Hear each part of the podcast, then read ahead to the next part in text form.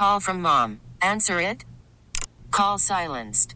Instacart knows nothing gets between you and the game. That's why they make ordering from your couch easy.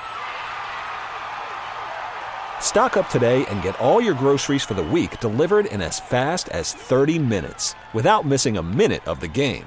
You have 47 new voicemails. Download the app to get free delivery on your first three orders while supplies last. Minimum $10 per order. Additional terms apply. Baseball is in full swing. NBA playoffs are heating up, and your NFL team is gearing up for training camp. Listen to the latest on the teams you love here on the Odyssey app. The biggest sports radio stations in the country, providing unrivaled local coverage of their teams, all in one place. Exclusive interviews with players, coaches, and team executives, streaming live and always available on demand. Stay in the know with your favorite teams right here on the Odyssey app.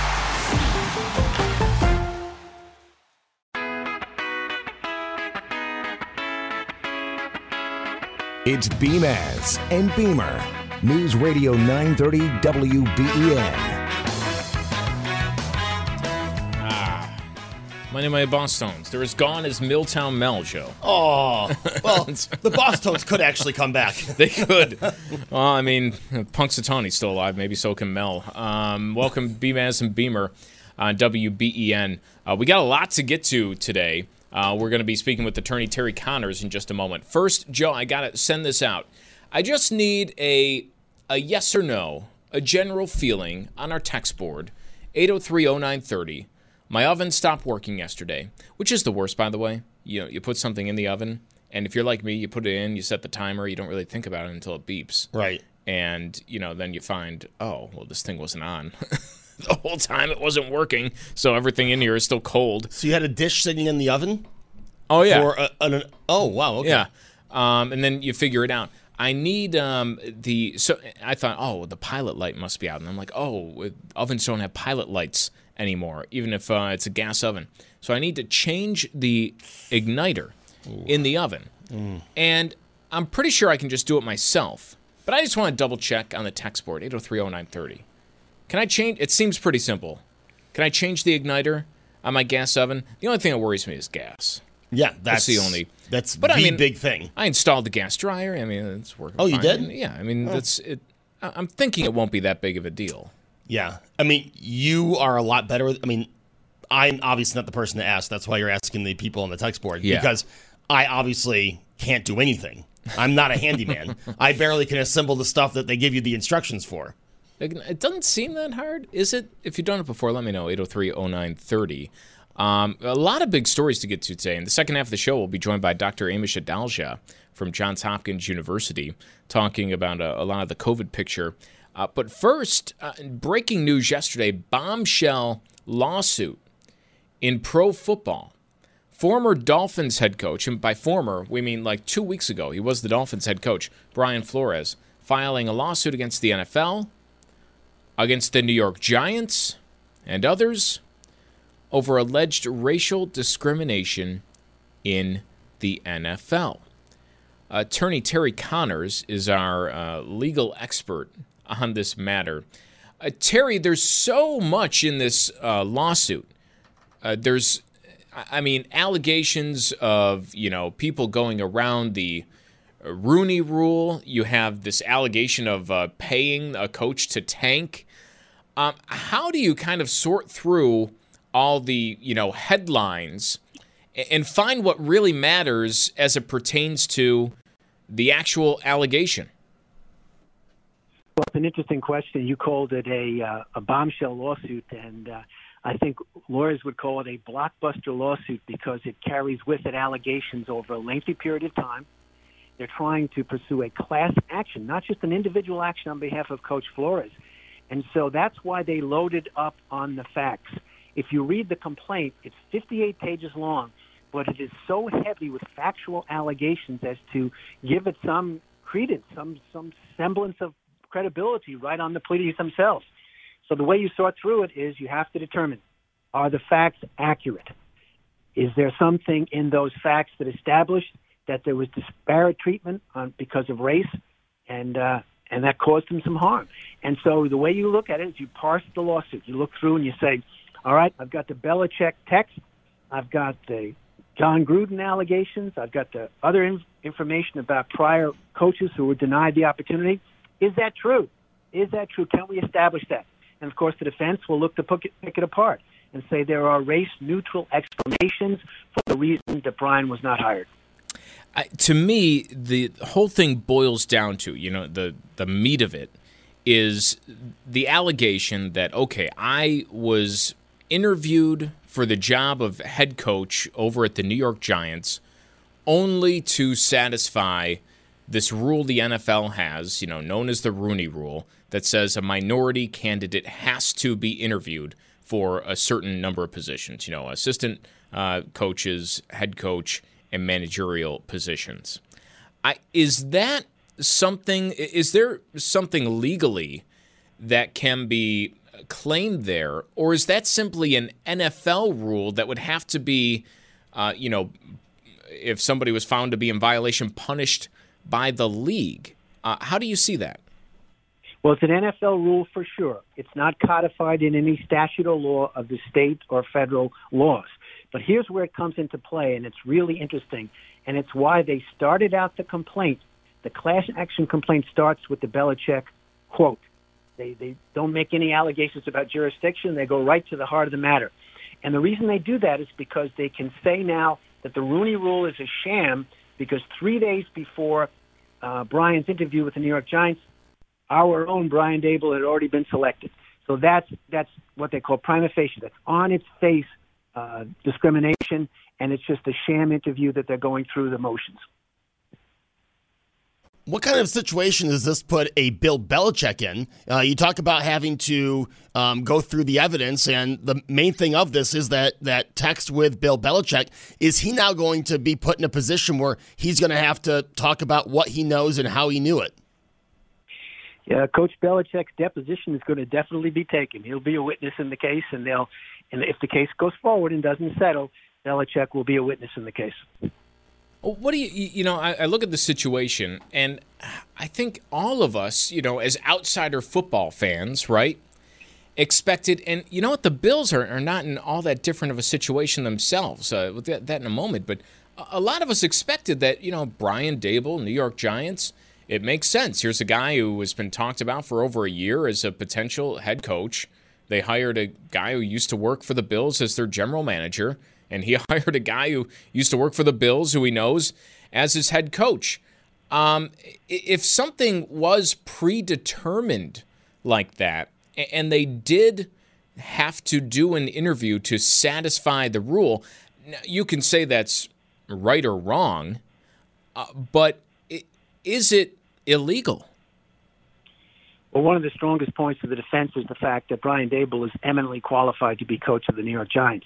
It's not as though they put someone in place, denied Brian Flores the job on the basis of racial discrimination. They put a well qualified person who has demonstrated his ability in the league. So that's a point for the defense, no question about that. Um, but the issue isn't really as much about Brian Daboll's qualifications as about the process itself. Was the process fair? I mean, obviously, if the interview, if the job was not offered to Brian Daboll before the interview of, of Brian Flores, no problem. Case over. No case at all, in fact. But now they've dredged up all of the other past sins of the NFL. You look, you read this complaint; it really reads like a really bad narrative of anything and everything that happened. They go back and talk about Coach Gruden. I mean, this everything is plumbed up from the very bottom to establish discrimination. You mentioned is the process fair? Where does that uh, falter? Right, I, am trying to think of you know in hiring practices. In I mean, we'll use professional sports. I mean, if they brought in Tom Brady to replace a a black quarterback, I mean, you could say, well, that might not be fair. They didn't have an open competition in training camp or, or something like that. They ended up cutting one in favor of the other. Um, where does that begin and end? Uh, having a fair hiring process. Are you allowed to? you know, take somebody who, as you mentioned, okay, is this person's very qualified. We want him. Um, we don't have to necessarily open it up to everybody else. No, you're perfectly. It's perfectly permissible to hire someone like that as qualified, as long as you don't engage in discrimination against the other candidates. Now, That's the tough part to prove. That's where all the circumstantial evidence, the prior acts in the NFL, all of the other uh, aggrieved coaches will have to come in to establish that this is just one more aspect of the systemic racism. That's what they call it in the in the NFL. So that's a matter of proof for trial. And keep in mind, this is not just an individual action. This is a class action. And today on talk radio, I heard the attorneys for Brian Flores say other coaches will soon join us in this class action. Yeah, you know, and what does that prove to, to make it non circumstantial? You know, I look at what's going on in Minnesota. They interviewed the Giants defensive coordinator yesterday, but all signs are they're going to bring Jim Harbaugh in and interview him. I mean, are they going to, how will they prove that this isn't just a circumstantial, that this is actually, they brought someone in on multiple occasions knowing that they weren't going to hire him? Yeah, in that situation, they would put the qualifications of the individual coaches on a scale, and they would match them up. And if you know they can show that the qualifications of the white coach prevails, there is no case. They can't do it. The problem here is the allegation that there was a decision made even before they allowed Brian Flores an opportunity to interview. That's that's why they brought this lawsuit. Uh, you know, otherwise it's a very steep hill to climb. And so, on top of that, they will allege all of the past indiscretions. I mean, they go back to 2002 when Johnnie Cochran was involved in a extensive report that, in his opinion, uh, outlined all of the problems with racial disparity in coaching. All the inequities were put into a report back 20 years ago. So that's what they're going to have to decide. And you know what? If they get past the motion phase, ultimately a jury will be the arbiter of those facts. And, and, what you know, it's a, class action lawsuit. Um, the Rooney Rule is what people are looking at. At the end, what what do you think? And I know this is uh, uh, uh, looking far into the future, but what do you think will be the outcome of something like this um, if it does go far? Well, let me pull out my crystal ball here for a second. Uh, it's a little difficult to predict because keep in mind the relief that is being sought is not just monetary damages. It's injunctive relief. They want an injunction to change the entire hiring practices of the NFL. So here's what I think will probably happen. They'll get into some heavy discovery and motion practice about the contents of the complaint. But in the final analysis, it wouldn't surprise me if the NFL came forward and said, "We're willing to change our rules. We're willing to, you know, adapt rules that are more consistent with your position that can show you and establish you on an objective basis that we will not discriminate against coaches and and maybe that will resolve the case. That's a possibility, a possible outcome. If that doesn't work, and if the case is not settled, it will then go to a jury to make the decisions about the monetary relief and the non-monetary relief. But now you're talking three, four, five years down the road. I mean, look how long. Remember the Curt Flood case? Look how long that took. It ended up in the Supreme Court of the United States. It's interesting stuff. I, I, I loved having the opportunity to unpack it with you. Hey, Terry, thanks so much. Terry Connors, attorney our guest uh, talking a little bit about what's happening here in the NFL. I, I think it is difficult to, you know, look at. I mean, yesterday, if you were following this at all, you're kind of hit over the head with, oh, and, and there's text from Bill Belichick yeah. and a hundred thousand dollars per loss, and a meeting with a mystery quarterback on a yacht, and this uh, Brian Daboll. and I, I, mean, it was one thing after another, and you know, you got to take a second to slow down and say, "Well, okay, hang on a second. You know, what is actually, uh, you know, pertinent to anything that would be uh, considered illegal?" Uh, hopefully, Terry Connors helped us sort through that just a little bit. I, to me, it's very interesting. I, I think at the end of the day, what it comes down to is the NFL has this rule, and it's flawed the NFL, yeah. I, I, mean, you can hear uh, people disparagingly call it uh, an old boys club, and it very much is. You know, people know people. I mean, look at you mentioned Belichick, who's his you know defensive coordinator. It's his son. I mean, you know, things stay with the people you know, people in the family, and what the NFL is basically trying to do is speed up breaking that apart to make the league more diverse. And uh, see, if you left it to itself, I would have no doubt that over a lengthy period of time, you'd probably get there uh, with more diversity. Uh, but what the NFL is trying to do is speed that up a little bit. Now, how do you speed it up without actively interfering, without, you know, just placing certain coaches somewhere. Their answer was this Rooney rule that said somebody has to be interviewed, which, you know, in cases like this, Joe, right? I mean, kind of, it's begging to be misused. But that's that's the thing, and, and, I don't mean to be offensive, but that's what this Rooney Rule seems to be doing. And, again, you can just look at what, where the interviews have been for other teams and who ended up getting hired. You brought up the Bills. Uh, we see what's going on in Minnesota, uh, and you know it, it's unfortunate, but it seems okay. You have to do this. You're just setting up for sham interviews. Uh, I, uh, I, know it's it's the the rule was made with good intentions, but as you said, Brian, I, I do think it sets up for this scenario. You just have to look at the reaction to all the news that broke yesterday. You know, people oh stunned by some of the allegations in here. Nobody was stunned by the idea that teams are interviewing black or other minority coaches because they have to just to kind of check a box, right. so to speak. I mean, nobody was kind of stunned at the idea that that happened. That is, you know, likely, as we said, likely going to happen with the rule. So, how is that rule? How can it be a little bit different? If they want to achieve their goal, and maybe it's a greater incentive to teams to, you know, have these interviews. Maybe it's uh, opening up uh, they did it a little bit this year. The interview process where you can talk to coaches earlier yep. than you used to. You can have a, a little bit of a longer process. Um, you know, I, I don't know how that really goes. As far as Flores himself, I I, I don't know about him. I, I, mean, you know, for him to be making these claims, I I'm not sure if he's the best person because I, there were a lot of people were stunned that he was uh, fired by the Dolphins. I was not among those people.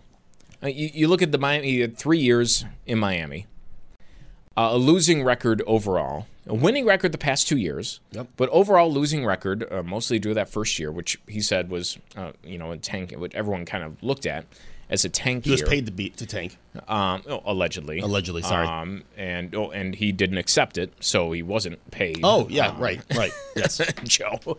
Um, but the way he handled things in Miami, I mean, there seemed to be a serious disconnect between him, the general manager, who um, I forget his first name. All I know is that he's related to Mike Grier. He's his cousin, you know, the former Sabre and the owner. That they, they were not on the Chris same. Grier. Chris Grier, that's right.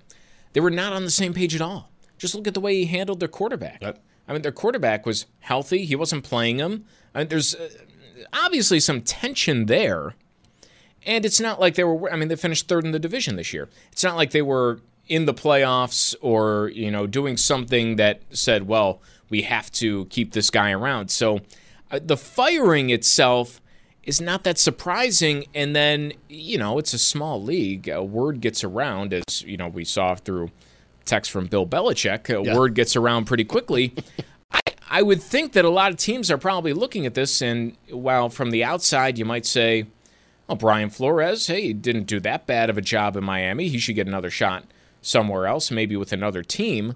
I think inside the league, you know, they're more looking at, well, hey, here's a guy who really didn't get along with his past management and ownership. And look what he did to that quarterback. Is that what we really want to bring around on our team? So I, there's a million different ways you can look at it. Obviously, some of the things that are alleged in here are outrageous. The paying for losses is. Yes. I, and I'm sorry, you're right. He didn't accept. I, I meant to. I thought that was an you're right. He did not accept it. He's alleging that it was it was offered. He is still up for the Texans job, by the way.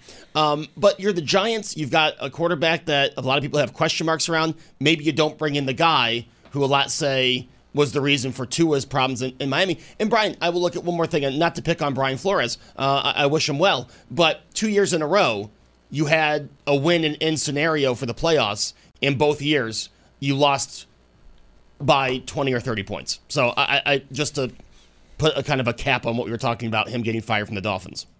Yeah, I mean, I, you know, there's different points to be made here. Um, his point isn't necessarily that he even should have been the Giants' coach. His point is that he was given a sham interview, which right. I think is not something you're going to find a lot of people at face value disagree with him with.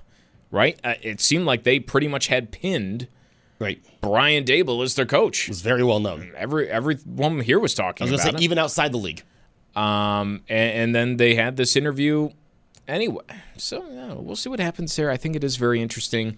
I I I don't know about you. After talking with Terry Connors, though, I would expect Joe that more of the fallout from this is going to be around some of the other allegations Yes. that we saw, um, more so than is the legal. Pro- I mean, that could take, as you know, Terry said, years to sort out. I do expect there to be a lot. And again, n- things will leak, as we saw with Washington.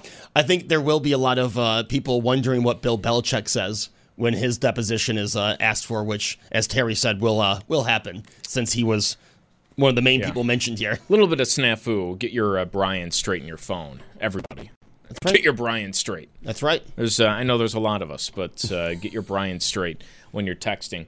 Uh, coming up next, we're going to be speaking with Dr. Amish Adalja from Johns Hopkins University. He's going to be joining us. Um, uh, we're going to be talking a lot about a COVID vaccine for infants, for kids as young as six months old, six months to four years.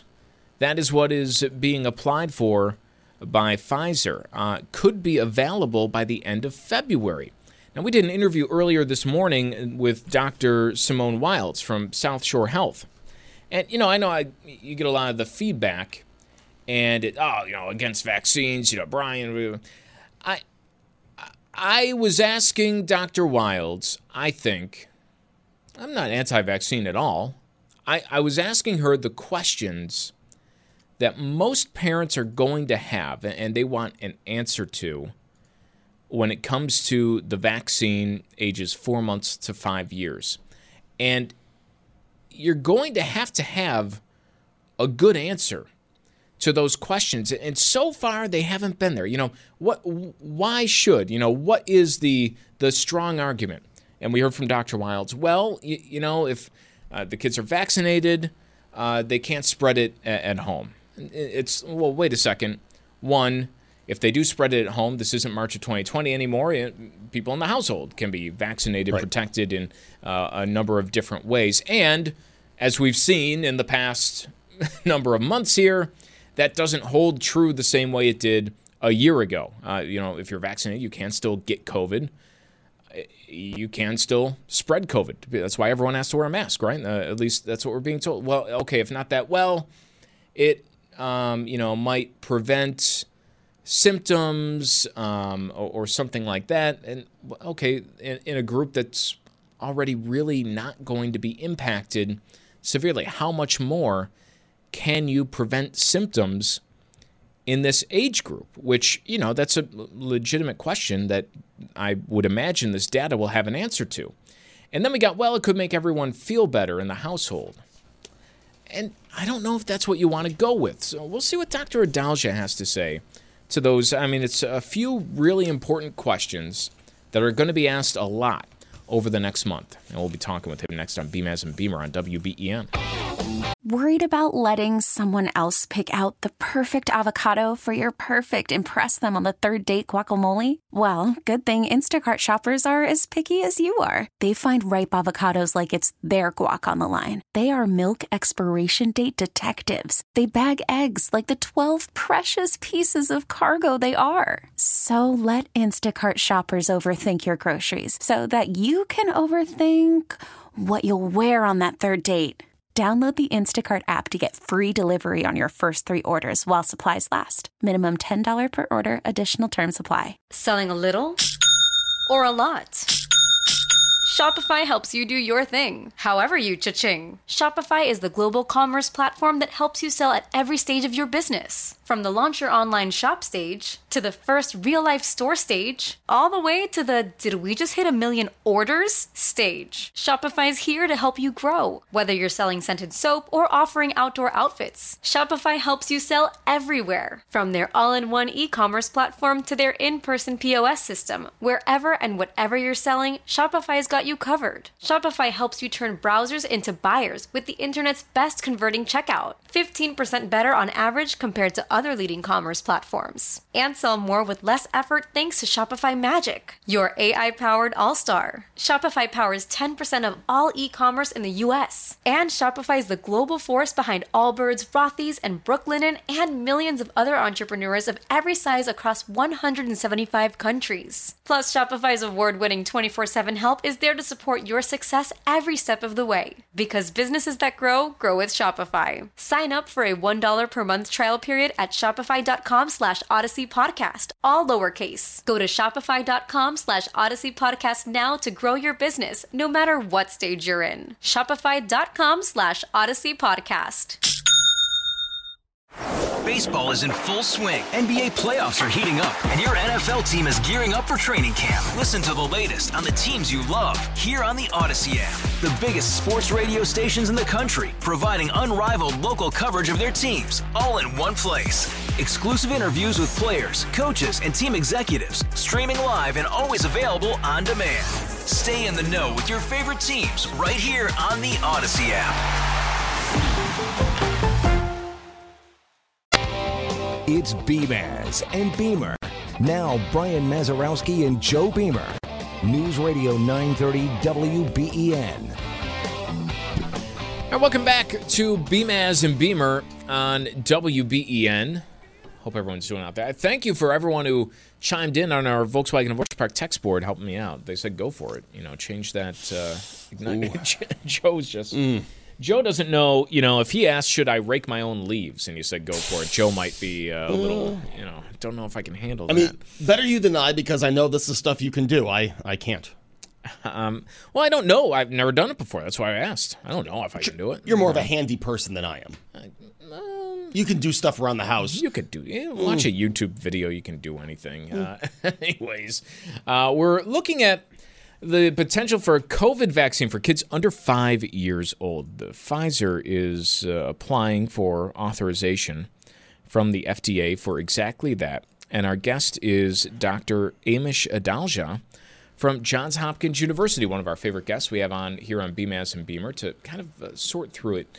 Uh, Amish, I want to play for you something that uh, we heard yesterday, uh, that a clip that was played a lot here on WBEN. Uh, Dr. Alok Patel uh, from Stanford Children's Health, him talking about the vaccine. This is the timeline that all parents, even kids, are asking me about. And I think it actually is pretty crucial because if you think about it, getting a vaccine to kids will make school a little bit more normal, childcare a little bit more normal, and then that has a trickle down effect in helping all those working parents and caretakers out there also. Uh, Now, aside from the part that you know kids are wondering when they can get their shot, I, I'm not 100. percent I believe that, but this idea that the COVID vaccine for kids is great because it will make everything more normal, I think is a very New York City, San Francisco uh, people speaking idea because we have a lot of Europe, a lot of parts of America where stuff is normal for kids. They go to school every day. People don't wear masks. Uh, y- you know, it's if you're sick, you stay home. Uh, aside from that, things are like normal for kids. And this idea that it makes well ev- parents feel better almost.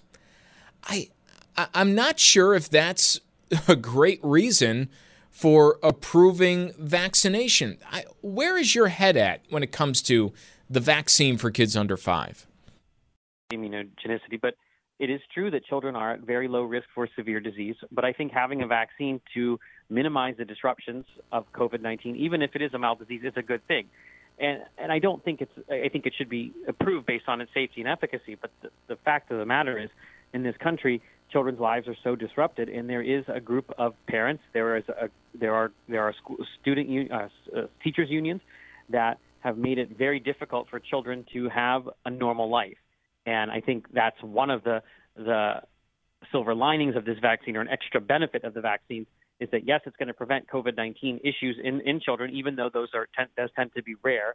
But it's also going to facilitate schools staying in person. And whatever the re, whatever the rationale is behind the way that we've handled schools in the United States, which is the wrong way, the fact of the matter is is that these disruptions are going to continue until more people are are vaccinated, whether or not it's necessary or not.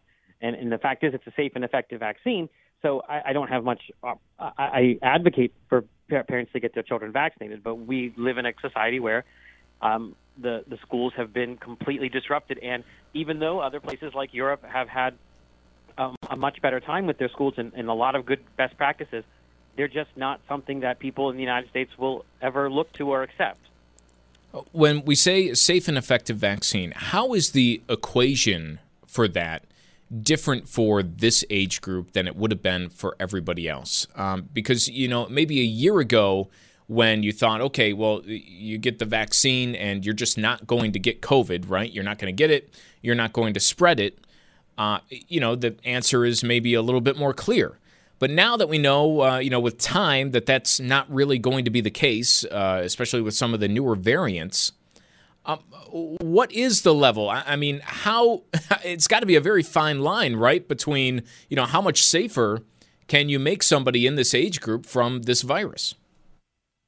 In, in terms of number needed to vaccinate to prevent one hospitalization in someone under the age of five, I think it's going to be very, very high because, as we said, th- these children are at very low risk for severe disease. Obviously, within that age group, there are going to be four year olds that have asthma or four year olds that have had a heart transplant or have had cancer on chemotherapy, and those individuals are going to benefit greatly from being able to be vaccinated. But for the average healthy child, the benefit in preventing hospitalization is low, and they will get some benefit in, prevent, in prevention of infection, but it's going to be transient because of the Omicron variant's ability to evade uh, the immune response and I think a lot of this is tied up, as we've said, with society's response to COVID 19 and the disruption in schools and what, what's being demanded of, of everyone to keep schools in person. And I think I, I think most policymakers understand this. I think, but but it's frustrating because there is a group of, of people that have really pushed for this vaccine for children, and because it's safe and effective, we've sort of given it a pass. But I think it doesn't it doesn't bode well that that the risk tolerance is so low. And we have to also remember that if you look at vaccine uptake, children, so adults have a certain uptake. It's much lower for, for, for children for 16 to 17 year olds. It's lower still for 12 to 16 year to 12 to 15 year olds. It's lower still for, for 5 to 11 year olds, and it's going to be even lower still for six months to, to four years. So what, what we're talking about is maybe 20% of, of parents will get their, their, vac- their, their children vaccinated, and that's probably where it's going to stand for some time because that's where it stood in the 5 to 11 group and it's a little bit higher in the other age groups but the pediatric uptake has been poor.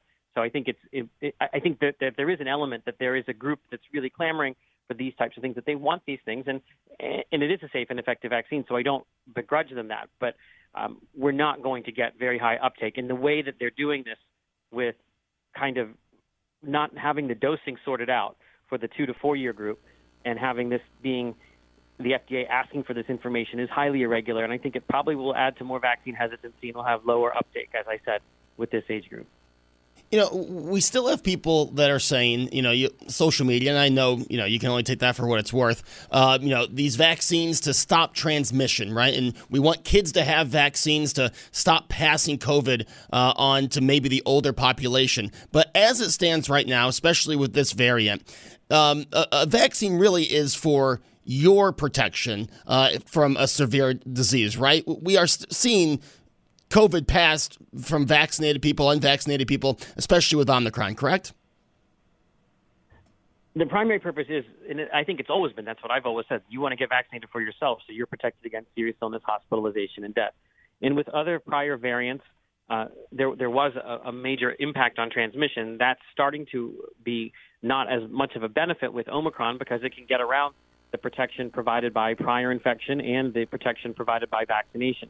But it is true that a fresh vaccine, if you're freshly vaccinated or, or maybe even freshly boosted, you're going to have less chance of getting infected to begin with.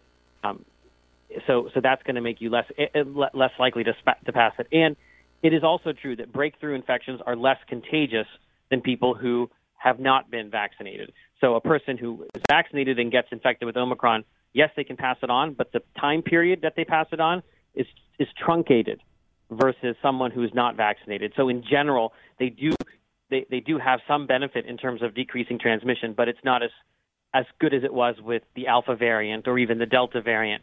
So that transmission blocking aspect of it is not the set, is not the main selling point anymore. It's it's more about severe disease, hospitalization, and death. The idea keeps getting uh, thrown around in parts of the country that uh, vaccination would be mandated for going to school. Uh, for elementary age school kids, and now that it's opened up uh, for kids under five, or it will be likely in the very near future, you would you can kind of see that expanding even further. I, that would seem to me to do much more harm than the opposite of having uh, a child who's unvaccinated who, you know, two years into this, the likelihood they've been exposed to COVID is pretty high. I don't think the vaccines do harm. It may be harm from a political. Well, harm. Let me rephrase that. I, I, harm in the sense of keeping somebody out of a classroom because they don't have the vaccine.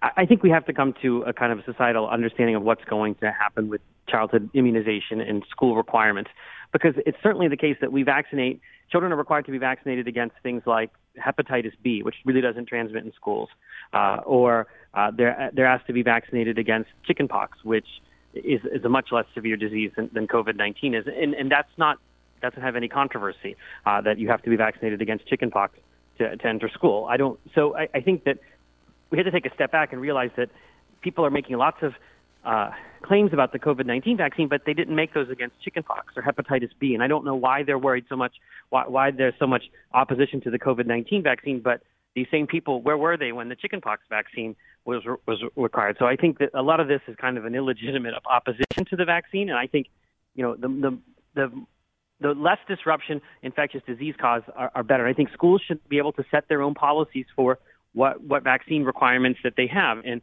I don't think that COVID nineteen the vaccine is any different than requiring chickenpox vaccines, requiring rotavirus vaccines. You know, daycare centers require flu vaccines. I think that that's all in the same line of thinking. So I, I'm not sure why people single out the COVID nineteen vaccine, which is probably safer than most of those, is as safe as all of those other vaccines.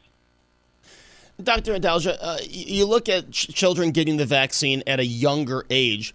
Um, what would be, I know th- this, this, changes, but what would be the, um, the length of the effectiveness? Would this be something where younger children would have to get this every year? Uh, would they be uh, uh required to get boosters? Uh, is getting it at a younger age preparing your body for when you're older so you don't have to keep on taking the vaccine? Uh, would there be a long term benefit? it's unclear. I think we still don't know that question for adults yet. We don't know what duration of immunity is going to be, and we also are not clear on what our goals are with these vaccines. Are they to prevent serious illness, hospitalization, and death, or are they to prevent um, all types of infections? Uh, if it's prevention of serious illness, hospitalization, and death, I think the standard re- regimen seems to be holding up in all and everybody healthy. Obviously, there's going to be people who are immunosuppressed that may need more, but in general, I think we have to come clear on what the goals are, and I don't think that those have been articulated well. And there's also second generation vaccines that are coming, Omicron specific vaccines, universal coronavirus vaccines. So I think we can't really set in stone what our future vaccine policy is going to be because we're just really at the beginning of understanding where we're going to go with vaccine technology and, and optimal vaccine policy. And I don't think that's anything you can telegraph right now. Uh, what we might be able to telegraph is, you know, kind of the future of all this, right? And, and you know, vaccines have been out for about a year now. We've had uh, over a year actually um, for you know many people and their ability to get that. We have seen, you know, the uptake numbers. They might be increasing slightly, but they kind of generally are where they are for the people who have been uh, able to get them uh, get a vaccine for a very long time the question of when does this become endemic is being asked over and over. And I have a little bit of a problem with the question, you know, uh, to ask uh, whether it's yourself or somebody else, you know, okay, well, when do we reach uh, COVID becoming endemic? You know, when do we uh, go more about a normal life? And I think that's more of a collective mindset than anything one doctor or expert can answer. What about you? I, I think how you go about your life and what risk is appropriate for you as a person that's not something that can that's going to be like an official declaration that's each person learning to risk calculate and, and understand that there's a covid risk that they can't take down to zero and they've modified their behavior and they're or they have not modified their behavior. They're going about it. But to me, what would signify endemicity would be when we're not seeing 1,000 or 2,000 people dying every day because our endemic respiratory diseases don't kill like that. Uh, when we don't have to worry about hospital capacity day in and day out in many parts of the country because our endemic respiratory viruses never do that uh, like that. So to me, that's the transition point. I worked in the hospital the last two days. That's and I'm not dealing with an endemic disease there because we are still getting crushed. Um, we still have too too long of waiting times in the emergency department. Too many people in the hospital with COVID-19. That's not what an endemic disease does. So to me, it's the deaths starting to fall and and the hospitalizations uh, falling. And and I think it's what's what's interesting about this is the reason that we have these problems in the hospital is completely self-inflicted. It's because people are choosing not to be vaccinated and then choosing to come to their hospital and choosing to crush the people working there day in and day out. That's that's why we're not an endemic disease because the people of this country have chosen not to use the technology that makes it endemic, that tames the virus. They've shunned the vaccine, and too many of them have high risk conditions, and too many of them require hospital care. Doctor, last time you joined us, you said that the, the, the patients you see in the hospital are mostly unvaccinated, um, and it's not people that haven't been boost, boosted, it's people that haven't been vaccinated. Do you still notice that a majority are unvaccinated, and it's not people who haven't gotten that third shot, that they are still protected from hospitalization? Yes, the vast majority of people I see are there because they lack a first and second dose by choice not so many people there that lack boosters. There have been immunosuppressed populations that have been that that you, you worry about are high risk people that, that haven't gotten boosters that should be getting boosted. But the predominant people taking up our ICU beds are those who have chosen not to be vaccinated, but have chosen to come to the hospital instead and use that technology, although they shun the technology of the vaccine. Where do we stand? Because we knew, uh, um, you know, we can all put our forecaster glasses on. We knew that there was going to be a, lot of hesitancy about a brand new vaccine, right? You know, kind of uh, released out there. Where do we stand now, two years into creating something that is more like how we traditionally made vaccines for COVID 19? Well, there are more vaccines that are available that, that are starting to trickle out. Other countries have used vaccines like that. Like, for example, in India, they have a vaccine called Covaxin and Novavax, which has still using innovative technology, but more traditional in the sense that it's a protein-based vaccine. Uh, th- that just applied for emergency use authorization uh, by the FDA. So those are going to come. But the thing is, our vaccines work great, and this technology is something all of us have been clamoring for. I had written report after report talking about the promise of mRNA vaccine technology because it's so good, because it's so quick to get to get a candidate in, into into people's arms so fast. So to me, it's it's crazy that people have, have shunned this. Uh, when the polio vaccine came out, people there was a ticker tape parade uh, for for Jonas Salk here in Pittsburgh, where I'm talking to you from. It's just just mind-boggling to me that people won't embrace this technology. I thought it was this, you know, when I when a new iPhone comes out, I run to get that new iPhone. That's what I thought of these mRNA vaccines. How much of that do you think, though, is based on just the last three weeks uh, of what we're seeing? I, I, mean, it's vaccinated people, it's people vaccinated and boosted, testing positive for COVID, and even though we can, you know, look at say a large okay, you know, positive COVID tests and people who are vaccinated would have fewer symptoms. I think it's pretty easy to, for somebody to point to, well, hey, you know, everyone I know, vaccinated or unvaccinated, you're getting this new variant of COVID. So why should I uh, even bother? I, I mean, the last few weeks has probably done a big number on what you're just talking about. No, it hasn't, because they can just take a stroll through the intensive care unit and see who they see. That, that's what I would tell them to do. Yeah, you might know people that got that are vaccinated and got infected, but do you know people who who got vaccinated and died, or do you know people who got vaccinated and ended up in the intensive care unit? Very few of them. People have just a skewed understanding of what these vaccines do, and I would just tell them just spend a day in a hospital and see who's coming in there. That will tell you how efficacious and how valuable these vaccines are. Dr. Adalja, always appreciate the time. Thanks so much. I know you're a busy guy. Dr. Amish Adalja is with Johns Hopkins University talking about uh, not just the kids' COVID vaccine, but for all ages right there, uh, joining us live this morning. You know, lots of good stuff from Dr. Adalja, lots of good stuff from Terry Connors. Hopefully, everyone learned something a little bit on the show today. I'm going to try and find an igniter for my oven. Will this be a Facebook video? No. Oh. I don't. I I mean, I'll be watching other people's videos who did it. Yeah. I think this would be a nice Facebook Live for the show. Get some social media interaction for the show. Yeah, I mean, maybe that's why I'm not, you know, the best co-host, is because I. Who cannot, said you're not the best co-host? Well, I cannot imagine filming myself doing a mediocre chore, thinking that people would watch it. Hey, you're a better co-host. At least you show up. I, but, but you know what I mean? Like, I, uh, what? Uh, who would want to watch anybody change? You know, anything? I will. I'll, I'll come record it. I'll come film it. No thanks. Hey, um, real quick, the um, Rock and Roll Hall of Fame nominees have come out. Did you see the list? Yeah, I saw the list. Uh, you know, like I said, don't care. There's two people on the list. You you can add the New York Dolls. Um, you know, they're on the list. But until the MC5 is in the Rock and Roll Hall of Fame, I who cares about They're on the the list. Rock and Roll Hall of Fame? They're on the list. Well, yeah, they're on the list every year. They need to be how they have not been in for the last twenty or thirty years. You think they should have been a first ballot? I mean, I think it would be Yeah. Obvious. is- A band who changed music. This is the year. This is the year with Duran Duran. See, that's unbelievable to me. That you know, that's the same list that we're putting them on. Yeah. The, a highly I influential band uh, band changed the way music moved forward in America and around the world. Yeah. And you know, mm, maybe they'll get in over Duran Duran.